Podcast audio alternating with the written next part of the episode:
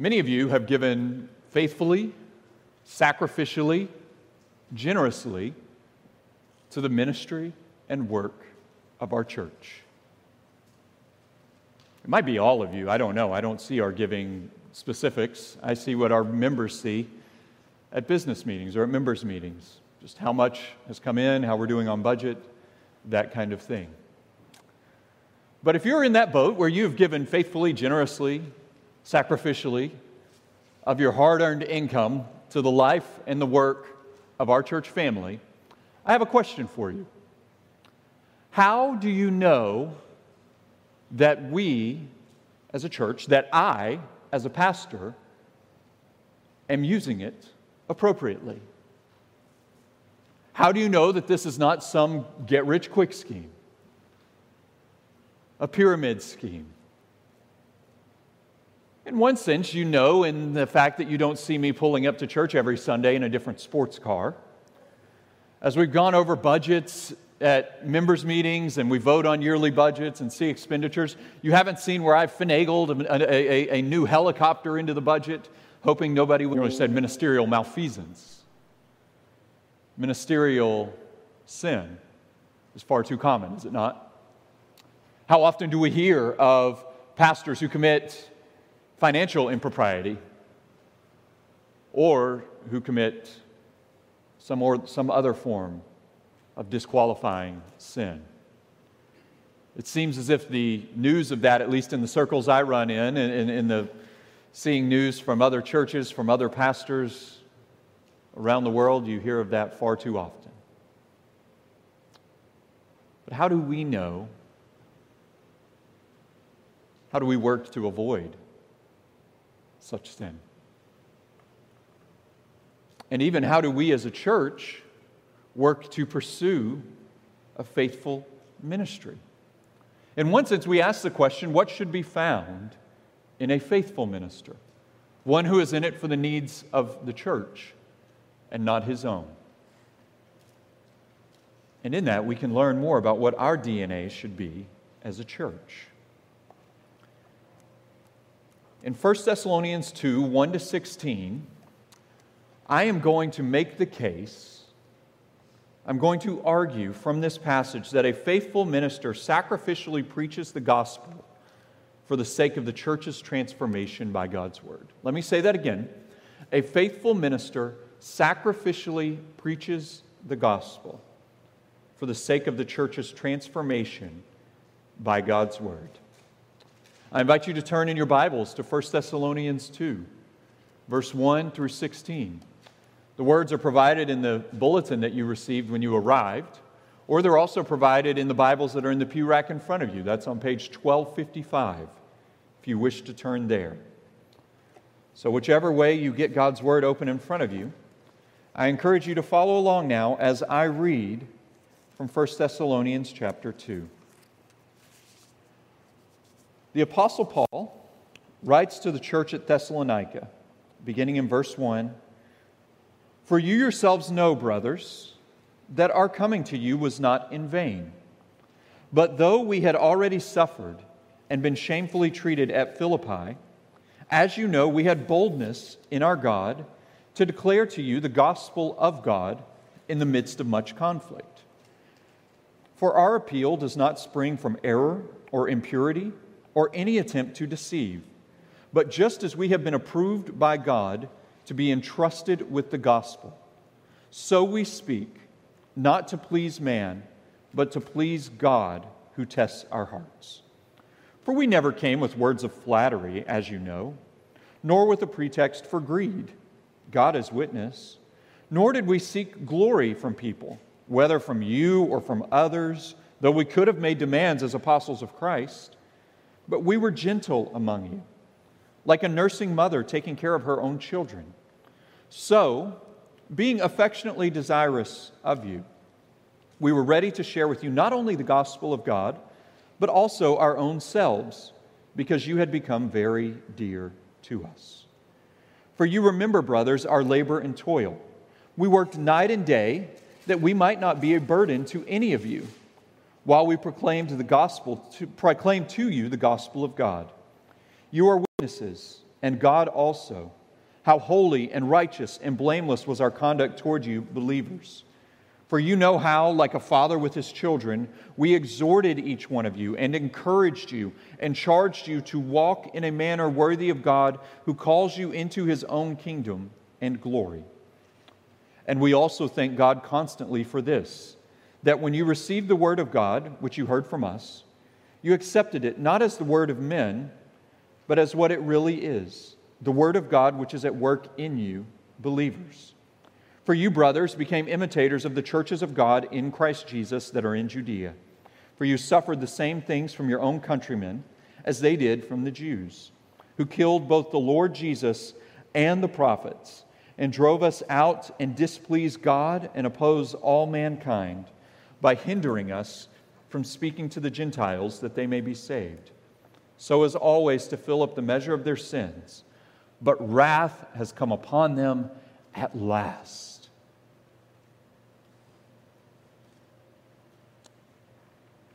This morning, as we look at the faithful minister, we will see two things from God's Word. The faithful minister sacrificially preaches the gospel, that's in verses 1 through 12 and the faithful minister celebrates transformation by God's word. Verses 13 to 16. First, the faithful minister sacrificially preaches the gospel. If you recall, the church in Thessalonica, which is modern day uh, Thessaloniki, Thessaloniki, I, I remember the pronunciation, then I locked down in my brain and knew I was going to wrongly mispronounce that. It's in modern day nor- northern Greece. It was Macedonia at the time.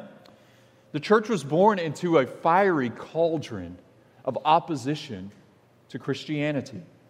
Chapter 1 features Paul's thanksgiving to God that the church has stood firm in the midst of persecution. And now, as he moves to chapter 2, Paul defends his ministry. So you see, he had been forced to flee Thessalonica. Amidst the, the, the, hot fires of persecution, Paul and those with him, for reasons we don't fully know, they had been forced to flee, perhaps even in the middle of the night, after only just a few short weeks of ministry there with the church.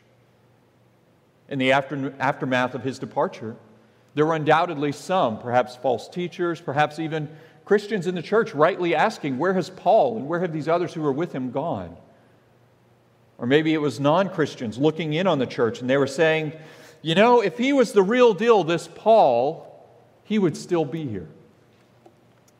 Or see, this Christianity thing, it sounds interesting, but it lifts you up only to leave you high and dry and standing on the cliff's edge. Paul must respond to such accusations and questions. Not because he's hypersensitive to his own reputation and worried about what others will say about him but because he knows, as one who has preached the gospel, if his character was maligned, his message, the gospel, would also be maligned. So, if we take a brief tour through verses 1 to 9, we see four references, four mentions of the gospel in verses 2, 4, 8, and 9. Paul repeatedly emphasized the gospel that was at the heart of his ministry. But if you read these more carefully, you'll see how they came amidst various means of sacrifice. Look at verse 2 as Paul preached in the midst of conflict. He says, Though we had already suffered and been shamefully treated at Philippi, as you know, we had boldness in our God to declare to you the gospel of God in the midst of much conflict. So he preached in conflict, preached the gospel. He did not preach for personal praise or financial gain, as verse 4 and 5 testify. He says, We were entrusted with the gospel, so to speak. So we speak, not to please man, but to please God who tests our hearts. For we never came with words of flattery, as you know, nor with a pretext for greed. God is our witness. You see, one thing that would happen in a place like Thessalonica at Paul's day was there would be these great uh, Roman orators, these great, great speakers who could captivate audiences. And they would arrive into town with the same celebration, with the same pomp and circumstance as which a well known celebrity or highly touted athlete might arrive in a place today. They would be treated to the finest meals, to the greatest celebrations for them. And Paul says, We did not appeal to that. We did not come to be celebrities amongst you. We came to be servants of you. That is what the gospel does it makes its ministers servants. So they came in conflict, they came not seeking their own great gain. In verse 8, Paul spoke of how he gave of himself with the gospel. See that. Paul says, verse 8, so being affectionately desirous of you, we were ready to share with you not only the gospel of God, but also our own selves, because you had become very dear to us. And finally, the fourth mention of the gospel Paul labors at other work so as to not be a financial burden to the church. We saw back in Acts 17 last week, verses 1 through 9. At the earliest days the church was founded, its leaders were, were harassed by the authorities and even uh, uh, they were extorted of, uh, of, of, great financial uh, resources or, or of great financial cost in order to be freed from prison. And, and we know from other instances in Scripture and in history, the church in Thessalonica was probably quite financially uh, uh, poor, quite financially hindered. And Paul says, I did not come to you that you might financially be advantageous to me. But he says in verse 9, You remember, brothers, our labor and toil. For we worked night and day that we might not be a burden to any of you while we proclaim to you the gospel of God. Paul and those laboring with him did other jobs.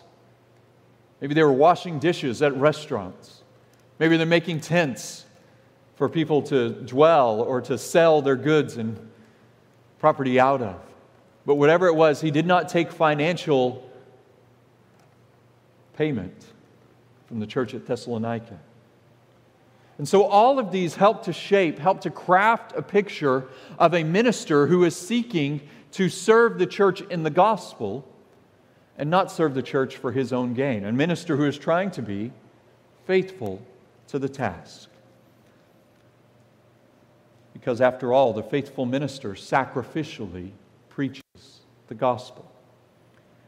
I don't know if you saw this in the news, but back in May at the Louvre in Paris, what appeared to be an elderly lady jumped out of her wheelchair and hurled cake at the Mona Lisa, striking Lisa, Mona, Mona Lisa, whatever her friends call her, striking her right, in, right here. Thankfully, she was protected by the thick bulletproof glass that is sealed, protecting from attacks like that, protecting from perhaps some kind of power failure where temperatures could rise very high or drop very low, or humidity could increase to a damaging level for such an old painting. Mona Lisa was protected, not from this elderly lady. It was actually a younger man who had dressed as an elderly lady and was in a wheelchair so he could get closer to the front. This young man was protesting uh, climate change and what he perceived to be a lack of action or insufficient action in response to climate change. Now, I don't know why he was holding Mona Lisa responsible, but nonetheless. how often, how easily might we have something, i.e., the gospel, that is far more precious than the Mona Lisa, and yet we either intentionally or unintentionally desecrate her by how we conduct ourselves? How easily do our words, the same mouths that we profess and talk of Christ and of His grace, gossip and backbite and respond snarkily to those around us. Thus, unintentionally or even intentionally and not caring, throwing cake on the precious jewel of the gospel.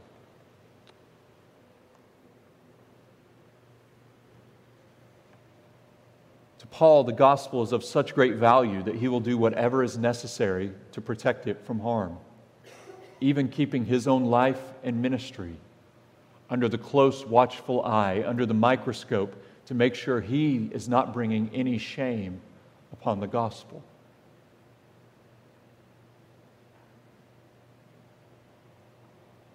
What is our attitude towards the gospel, brothers and sisters? Is it more like protecting the Mona Lisa, being vigilant, sensitive to making sure that no harm is coming upon her? Or do we treat her treat the gospel more like not a famous world-renowned painting, but some loose paperwork that we lose in a drawer or in a briefcase or a backpack? I remember growing up in school and having my backpack and uh, showing up for school, and I might try to find homework or whatever in the backpack and can't find it. And then four months later, I'm going through the backpack and everything, and oh, there's that old math homework, wrinkled up. It had been kind of crushed at the bottom by books and notebooks and everything. How often is the gospel not a diamond in which we possess and protect, but something that gets trampled under the lack of attentiveness in our words or even in our lives? Does our attitudes towards obedience to the demands of the gospel, to take up our cross and follow Christ, does it go in and out of our minds and our conscience, seemingly arriving when convenient and then slipping away like a napkin that falls between the front seat and the console in the hurry of us driving through life? Brothers and sisters, this is a word first and foremost for ministers of the gospel. But we would all be wise to carefully reflect on and consider what our lives reveal about the gospel that we profess. You know, if you're not yet a Christian, if you're still giving evaluation to the claims of Christ, to the claims of Christianity, I hope that you're seeing that this message of the gospel that we are passionate about, this message of Jesus' life, his death, his resurrection, his ascension, and, and, and the centrality of all things revolving around the Son of God who came to earth and who has beckoned us to take up our cross and follow him. I hope you'll see that this message is not to us some kind of pyramid scheme. We are not trying to sell a product that we are going to claim will make your life better. We don't embrace this message of the gospel to make our lives better, to make our lives more profitable, to make our lives more enjoyable. We embrace the gospel. We embrace Christianity by entering into a new life which G- where Jesus in his glory gets glory over our lives. And he becomes of supreme importance to us, not because we have added him to an old life, but because we have been born into a new life that revolves around him. And as we see Paul count his life of such little value, only that the gospel be treasured, only that the message of Christ and the salvation that is found in him be made paramount. May we keep this in mind as we see ways in which Paul describes his ministry to the church. There are four ways, four descriptions for, that Paul gives of himself and faithful ministry uh, uh, in sacrificially preaching the gospel for the church in Thessalonica. Well, actually, three are in this section in verses 1 through 12, and then the fourth we'll see in verses 13 to 16 at the back end of the sermon. The first way in verse 4 is a steward. It's not said outwardly like a couple other examples, but it is said implicitly. In verse 4, Paul says, just as we have been approved by God to be entrusted with the gospel. You see that word entrusted with the gospel.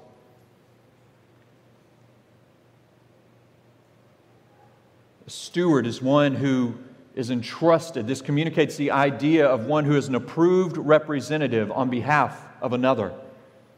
Paul's ministry was not one that was given to him because of his great preaching gifts, because he had sold books because he would be a great marketing agent for the gospel. No.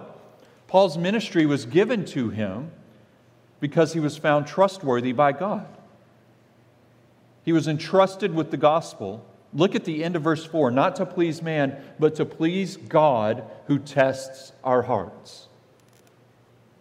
Brothers and sisters who stumble over your seeming lack of gifts, lack of abilities, May I encourage you, as Paul writes here, God does not give his gospel to and entrust this message of salvation that we share with others to those who have great gifts and abilities, first and foremost. God calls us simply to faithfulness. Your task is not to finally hone, finally craft your skills, it's to pursue faithfulness, to be shaped, transformed by the gospel, and allow Him to do the rest. If you've seen the TV show The West Wing, there's an episode where President Bartlet had to fire the U.S. ambassador to Bulgaria because the ambassador had gotten into some shenanigans in Bulgaria. And I'm not a great expert on what ambassadors should or should not do on behalf of the United States government uh, elsewhere around the world, but I think a good rule of it is don't get into shenanigans. Don't reflect poorly upon your country that has sent you. It's a really quite funny scene. The president goes a long way back with the ambassador and his wife, and he wants to make sure they're going to be okay. And so he has the ambassador in one room waiting to fire him. He has a, a, a chairman of a major company in another room in the Oval Office, uh, and he's talking to his chairman of the company and says, I need you to hire to your company the ambassador to Bulgaria. He said, Well, isn't he the ambassador? And he said, He's about to be. I'm going to have to let him go. Well, why are you letting him go? Gross incompetence. But you're going to hire him. And so then he goes to the ambassador and he tells him the reasons why he's letting him go. And he will no longer be ambassador to Bulgaria. He had violated this responsibility to faithfully represent the United States without bringing any shame or embarrassment upon his country. Faithful ministry is not flashy, it's faithful. If you survey throughout Paul's letters, he always hammers home the necessity of believing the gospel and living life in accordance with the gospel. You never see Paul boast of great numbers of conversions that he has seen in his work. You never hear him write, We planted churches in X amount of cities last year. We saw X amount of baptisms. Therefore, send us your money because the hand of the Lord clearly is upon us. Rather, you hear Paul continually play the tune, harp on the necessity of faithfulness in, its, in the ministers of the gospel and in the churches they pastor. Brothers and sisters, we will not stand before God one day and give account for how successful we were. We'll give an account to whether we were faithful. What are those words that we all hope to hear from the Lord Jesus one day? Well done, good and successful servant. Wait, no, that's not it. Well done, good and faithful servant. Now, Paul's faithfulness sounds appropriate, but Paul gives further explanation as he goes. Faithfulness is the kind of thing that broadly we talk about. And we say, Yes, I want to be faithful, but what does faithfulness look like in the minister of the gospel? Paul gets on with it. The first illustration he gives is in verses 7 and 8. He describes faithfulness uh, with the illustration of a nursing mother. Look at that. He says, We were gentle among you, like a nursing mother taking care of her own children. So, being affectionately desirous of you, we were ready to share with you not only the gospel of God, but also ourselves, because you had become very dear to us. There are not many more examples of sacrificial, gracious, tender, merciful care towards another being than a nursing mother. A mother of a small child has to be attentive to all the needs of the baby. A mother of a small child, a nursing mother, does not get to clock in and out. And when the baby wakes up crying at 2 a.m., say, Sorry, I'm off duty. We experience this a little with Nicholas, not a whole lot, but I have heard, and I, I've known myself and I've seen parents of new babies, particularly when they bring home like a firstborn child. Perhaps some of you can resonate with this, you can remember this. Talk about getting the baby loaded up from the hospital, bringing the baby home, and then you get home and you're like, all right, who's going to take care of this little guy or girl? Oh, oh, that, that's us? All day? every day? Really? And, and, and how long? Eight, 20 years? Brothers and sisters, a nursing mother recognizes that the life of the one whom she is taking care of is far more precious than her own. The church will need food, will need protection, will need monitoring of health. All of this is the responsibility it's funny that this is the illustration he gives. Pastors, elders, they have a responsibility to teach the Word of God, to build up the church in truth. And we're actually going to see that in an illustration to come. Elsewhere in 1 Timothy, Paul refers to the church as a pillar and a buttress of truth.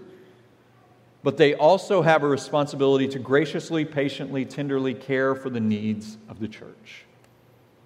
This illustration of a nursing mother.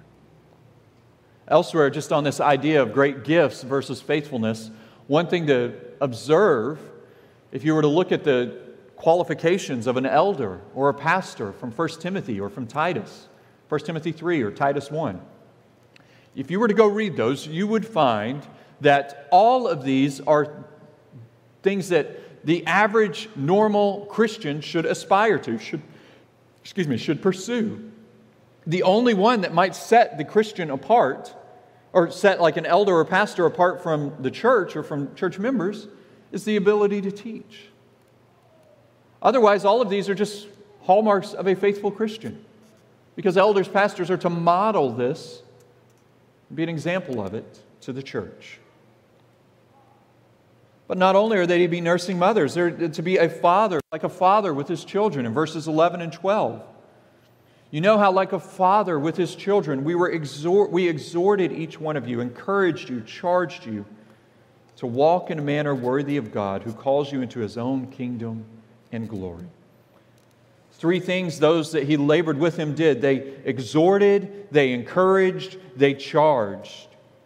Do you see the complementary nature of, of nursing mother versus exorbiting, exhorting, encouraging, charging father? All of this is undergirded by a heart of sacrifice for the good of the body. This is a healthy, faithful ministry. Pastors are not to be domineering, not to be uh, uh, uh continually uh, combative, continually uh, uh, squelching, continually pushing down, continually humiliating.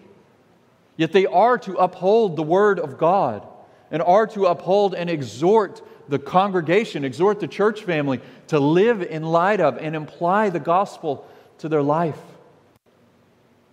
day by day, week by week. But at the same time, pastors are not to be self help gurus seeking to help you unlock the best you that you can be, seeking to help you to, to be all that you can be, uh, not for the army, but for the sake of you being true to yourself.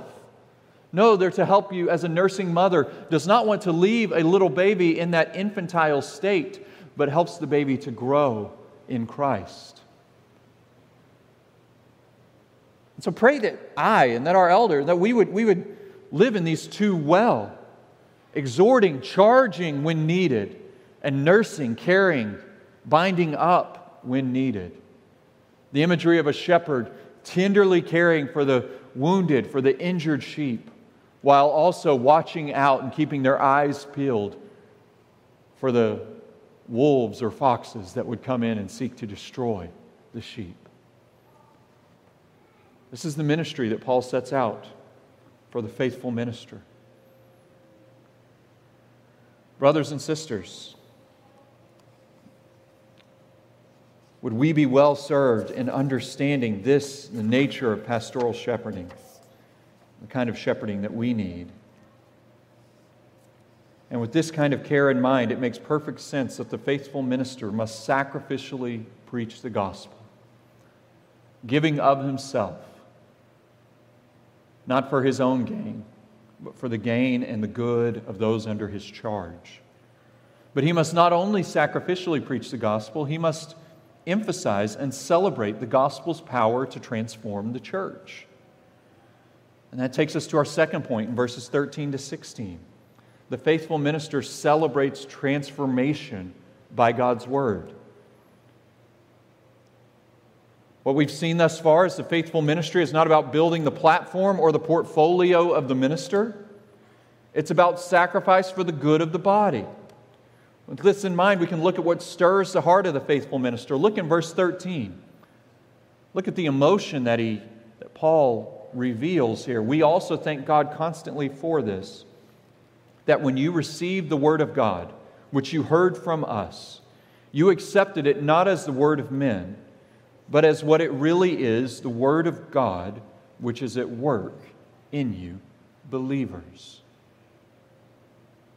They thank God constantly because the Word of God was at work in the church. There is no greater joy that I can have as your pastor than to see your growth in the faith, to see the Word of God taking root,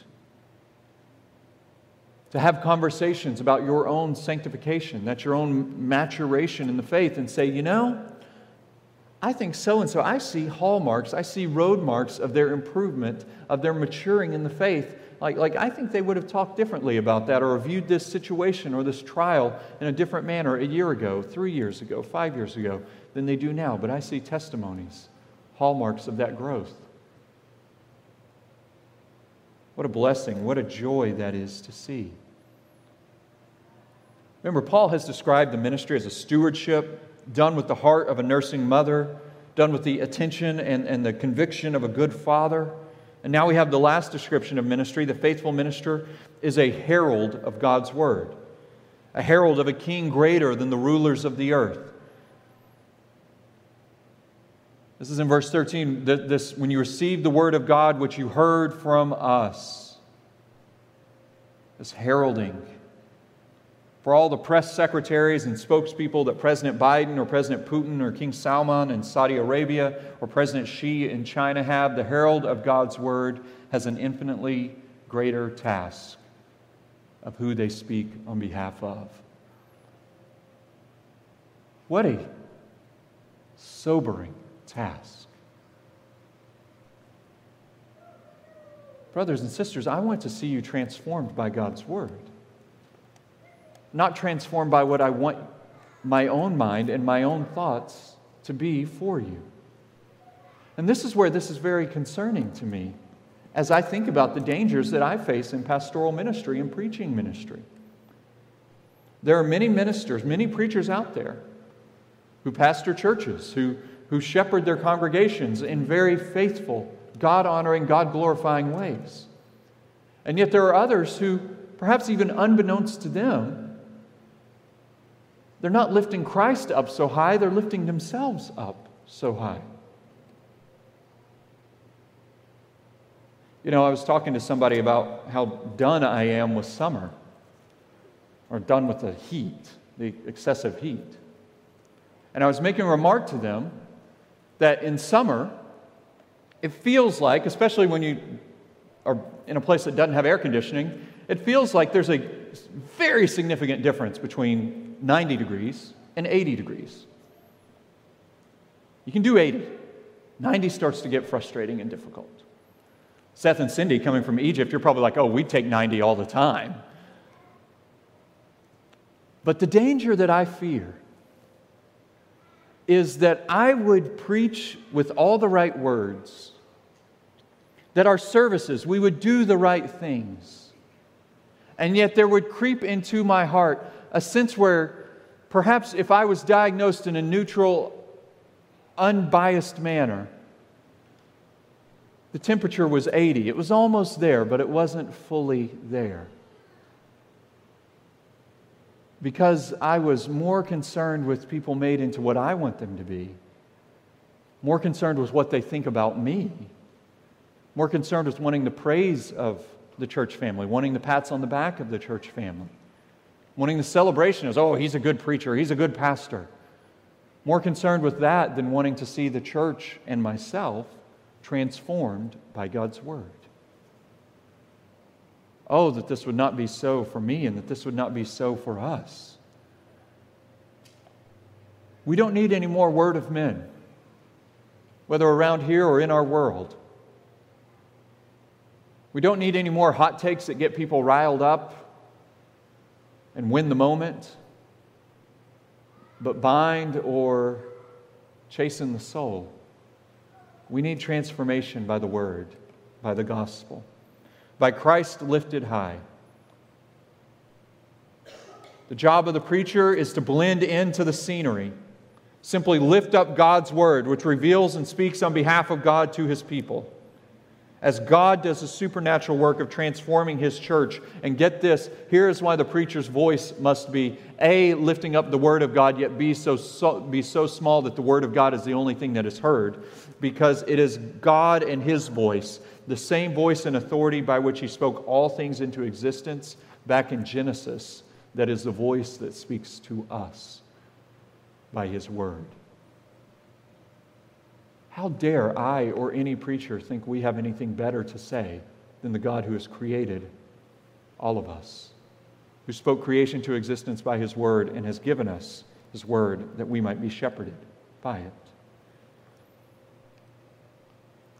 There's too much at stake for a, for a herald to try to share the glory. The Thessalonians had been born into a world of opposition to the faith. Paul recounts in verse 14 the Jewish church in Judea had suffered from their own people, and now the Thessalonians were suffering at the hands of their fellow countrymen. And just a note there, as you see that at, at, the end of verse 14, for you suffered the same things from your own countrymen as they did from the Jews. That's a little more difficult, right? Perhaps in one sense, it's a little more painful to be rejected by those who are near to you by those who you share in their blood.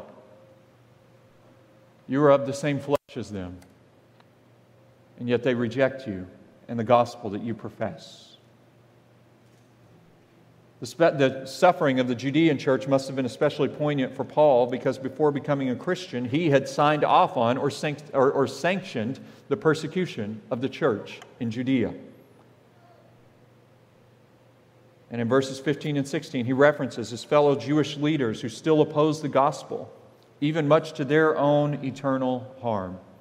He has been on both sides one who threat, was threatened by the gospel and thus sought its destruction, and then the one who had been broken down by the gospel and been made whole in Christ. Therefore, he says to himself, How can I try to build Paul back up when Christ is the one who brought me down and has made me new? Some might read what Paul says in verses 15 and 16. Speaking of the Jewish opposition to the church in Judea, Paul writes, just read it as I follow. The Jews who killed both the Lord Jesus and the prophets and drove us out and displeased God and opposed all mankind by hindering us from speaking to the Gentiles that they might be saved. So as to always fill up the measure of their sins, but wrath has come upon them at last. Paul recognizes the stakes there. This is not some kind of anti Semitism on Paul's part. He's being blunt about those who are opposing the gospel and their hard heartedness. Remember his pattern of going into new cities, new communities, new regions, going to the Jews first, to the synagogues, his own countrymen, with a broken heart, pleading for them to come to Christ. Romans 9 tells us of his heart as he writes of the angst within him for his fellow Jews and how he would give up his own salvation and, and he would endure the wraths of God in hell if only his fellow Jews might come to know Christ as the Messiah and Lord. Paul lifts up their opposition here as they were seeking to put Jesus back in the tomb. They were seeking to roll the stone back in front of it. They were seeking to put word back out that this man had died justly for his blasphemous crimes against God.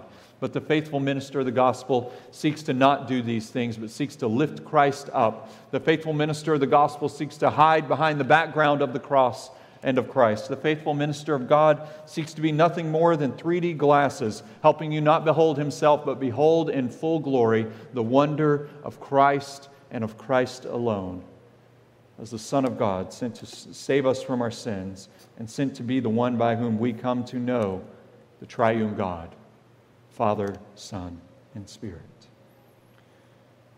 How do you know that your offerings are going to the right work? Is Jesus being lifted high? Is the character of the ministry of this church about transformation by the power of the Word of God? A faithful minister sacrificially preaches the gospel for the sake of the church's transformation by God's word. And brothers and sisters, a faithful church is one where the gospel is preached and the people are transformed, not by a charismatic personality, but by God's word. And though not many of us will preach, and this has been a charge to those of us who will preach and those who will shepherd the church first and foremost, all of us will pray. Will you pray for myself? Pray for us. Pray for this to be the heartbeat of our ministry. Christ lifted high, church transformed by the Word of God. And will we all give careful attention to the transforming work of God as He imparts the wonder of the gospel upon our hearts more and more and more by His grace through the faithful ministry of His Word? Let's pray together. God, we ask that you would cause this to be the heartbeat of our church and our life together. Transformed by you through your word, through ministers who are not perfect, but ministers who pursue Christ and lift him high. The King of Kings, the Lord of Lords, the one who works in and delights in building his people in accord with his glory. We pray this in Christ's name. Amen.